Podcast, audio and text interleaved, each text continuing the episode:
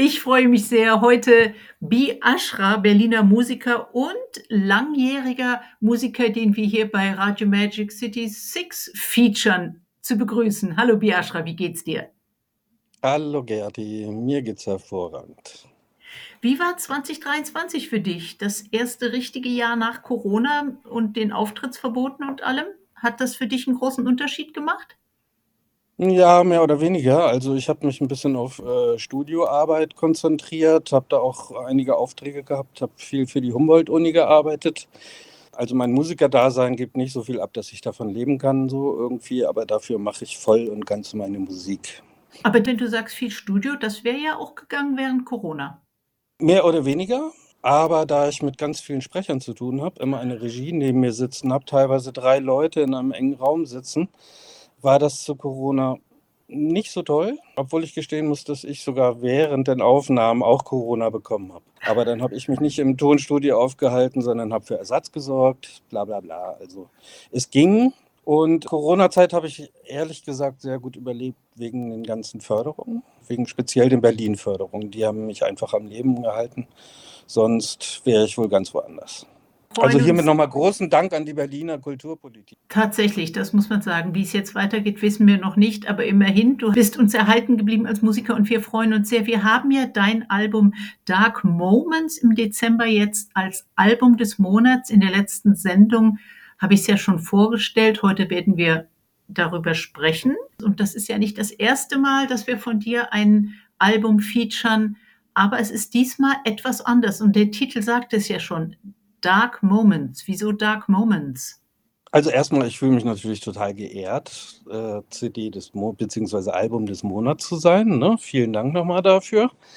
Ja, es kam dazu Dark Moments, heißt, es ist wirklich ein darkles, ein dunkles Album irgendwie. Ich habe mich da den dunklen Frequenzen gewidmet, die ich selber sehr schätze und sehr mag auch hin und wieder mal einen Track in diese Richtung gemacht habe, aber es passte nie auf ein anderes Album und so haben sich so langsam Tracks summiert und letztes Jahr war es dann endlich soweit, dass ich mir dachte, so, jetzt reicht es für ein eigenes Album. Hab noch zwei neue Tracks dazu gemacht irgendwie, ist fertig geworden im Frühjahr dann dachte ich mir, die Sommerzeit ist nicht so toll, um so ein Dark Ambient Album rauszubringen. Da sind alle eher auf Sunshine und Happiness so irgendwie. Und dann dachte ich mir so, ich warte jetzt bis zum Herbst.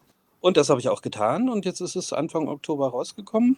Und von meiner Seite aus ein großer Erfolg. Ich habe sehr gute Reaktionen bekommen. Damit habe ich einfach nicht gerechnet. Ich habe mich ehrlich gesagt jahrelang nicht getraut, sowas in die Richtung rauszubringen, weil ich dachte mir, das will die Welt nicht hören. Jetzt ist ja Dark. Ist damit Traurigkeit oder tatsächlich einfach nur Dunkelheit gemeint oder auch so Sachen wie Wut und Verzweiflung und Hoffnungslosigkeit? Was genau sind die Emotionen, die du persönlich vielleicht verarbeitet hast oder assoziierst? Ja, äh, Dark, es ist eher äh, die Dunkelheit. Es gibt ja nun mal die dunkle Seite des Lebens und die helle Seite. Beides zusammen funktioniert nur. Ich habe mich bis jetzt meistens der hellen eher gewidmet und jetzt war einfach mal die dunkle dran. Sehr passend zu den Zeiten, die wir gerade haben. Es ist ja alles unterirdisch, was passiert, was der Mensch auf diesem Erdball anrichtet. Und genau das spiegelt die Musik eigentlich wider ja, ich kann mir vorstellen, dass die Musik sehr gut laufen würde als äh, Soundtrack für unterirdische Bilder, sage ich jetzt mal. Du sagst unterirdisch, das ist ein Stichwort, denn ich würde auch unterwässrig erwähnen. Es hat ja auch ein bisschen Anmutung an Tiefsee, also wirklich ins Dunkle gehen, denn wenn man ganz tief taucht, ist ja da auch kein Licht mehr. Ist das für dich auch was gewesen? Das ist auch genau aus meiner Sicht so. Ich habe das sogar im Info auch geschrieben, Music for Deep Divers, also vor äh, Tiefseetauchern. Das verbinde ich natürlich auch. Das ist auch genau in der Tiefsee die Dunkelheit. Man sieht nichts, man weiß nicht, was da unten passiert. Es ist unerforschtes Gebiet noch auf diesem Erdfall und ja, es hat irgendwie was Mystisches. Und was Kaltes, stelle ich mir vor. Ja, Weil da ja Sonne ich sagen muss, dass die Musik nicht kalt ist. Sie ist sogar im Gegenteil eher warm. Also es kommt immer darauf an, wie man darauf reagiert. Ich selber kann mich, also das ganze Album basiert auf sehr dunklen Flächensounds, also Weiten, unendliche Weiten. Und ich persönlich kann mich in die reinlegen. Ich fühle mich da richtig wohl. Ich hatte jetzt nur gedacht, wenn ich ganz tief tauche und die Sonne da nicht mehr hinkommt, ist es dunkel, aber eben auch keine Wärme, weil die Sonne nicht da ist. Es sei denn, da unten ist ein Vulkan, aber ich weiß gar nicht, ob die unter Wasser aktiv sein können. Haha, doch, du hast recht. Das kann natürlich auch ganz warm sein da unten. Wir wissen es nicht. Und es gibt Vulkane in, in der Tiefsee. Von daher wird da auch eine gewisse Wärme sein. Also ich bin gar nicht so allein, dass ich mich in solchen Tiefen wohlfühle. Jetzt ist ja der Vorteil, wenn du nicht auf den kommerziellen Erfolg angewiesen bist, weil du dein finanzielles Standbein woanders her hast, kannst du ja eigentlich hemmungsloser kreativ sein, oder? Nicht unbedingt, weil das mache ich mein Leben lang schon so. Ich habe Musik nie in Verbindung mit äh, Geldverdienen gebracht, sondern einfach immer das gemacht, was aus meinem Innern kam. Ohne jeglichen Hintergedanken. Mir kommt es wirklich darauf an, Musik zu machen. Was ich dann nachher daraus mache, was sich ergibt, das sehe ich dann danach. Wie ist das denn für dich gewesen, als du die Musik produziert hast oder kreiert hast? Du sagst ja, du fühlst dich, hast dich in den Bildern sehr wohl gefühlt. Das heißt, du hast keine Dark Moments als was Unangenehmes dabei erlebt oder hat das bei dir auch ja vielleicht dunkle Emotionen noch mal rausgespült? Hm, nö, kann ich jetzt überhaupt nicht sagen. Also, wie gesagt, die dunkle Seite gehört für mich dazu.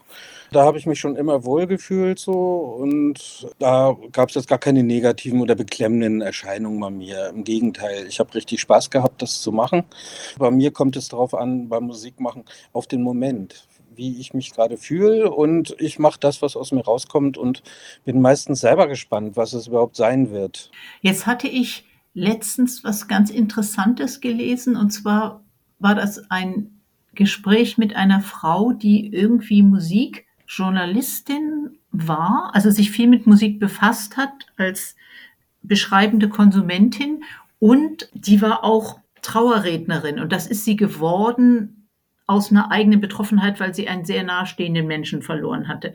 Und sie beschrieb dann, dass sie ihr Leben lang immer ganz viel Musik gehört hat, aber in dem Moment, wo es ihr so, so schlecht ging und sie so traurig war, hat sie Musik nicht hören können, weil sie sagte, es wäre ihr dann nur noch schlechter gegangen. Kann Musik jetzt die dunklen Gefühle, wenn wir dabei bleiben, wenn man dann jetzt Dark Moments hört, geht es einem dann richtig schlecht oder kann das eher was sein, was einen vielleicht ein bisschen rauszieht? Hm. Gute Frage.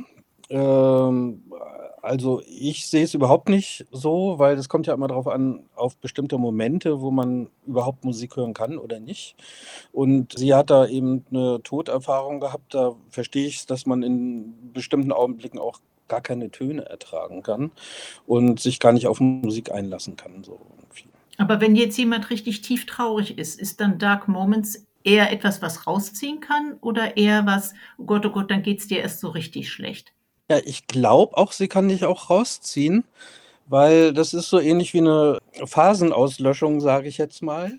Dunkelheit kommt auf Dunkelheit, was kommt raus? Die Helligkeit so irgendwie. Also es kommt auf jeden persönlich drauf an. Jeder reagiert anders auf gewisse Töne so irgendwie. Bei mir ist es definitiv so. Ich weiß es, weil ich habe schon dunkle Zeiten erlebt und habe in diesen Zeiten sehr ähnliche Musik gehört. Die hat mich also wieder sogar aufgebaut.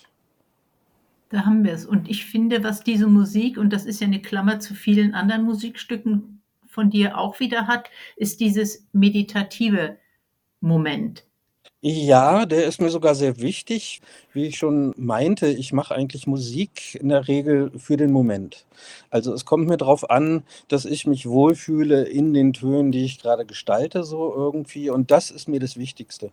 Nicht der Hintergedanke, wie gehen andere mit diesen Tönen um, was kann ich damit machen, kann ich Geld damit verdienen, kann ich einen Hit landen und so weiter.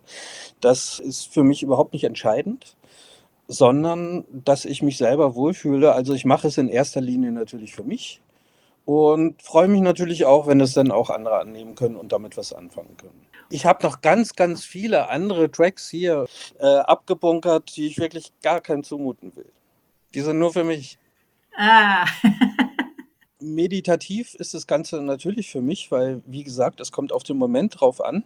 Und wenn ich diese Töne kreiere, wenn ich an ihnen schraube, ist das für mich ein total meditativer Moment.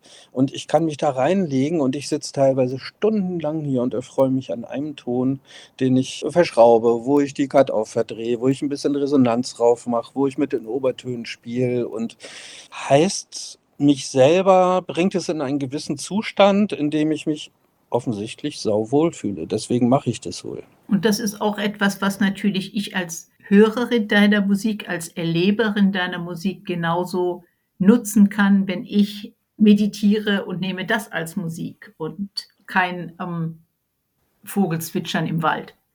Genau, dafür habe ich sogar ein paar Alben gemacht, die rein nur dafür da sind, um zu meditieren. Und die habe ich auch so gestaltet, dass es auf bestimmte Frequenzen, also Bewusstseinszustände, die du erreichen kannst, damit beschränken und nicht diesen typischen esoterischen Touch drin haben. Das ist mir persönlich ganz wichtig, weil da sträuben sich bei mir die Nackenhaare, wenn ich sowas höre, und dann kann ich gar nicht mehr meditieren. Das geht anscheinend offensichtlich 99 Prozent der Menschen nicht so, aber ich gehöre nun mal leider dazu. Und deswegen habe ich sogar irgendwann gesagt, so, meditieren ist ganz wichtig, aber ich will diesen Kitsch daraus haben. Und das habe ich versucht hinzubasteln. Sagt Biashra, mein heutiger Gast und der Mann hinter unserem Album des Monats Dark Moments.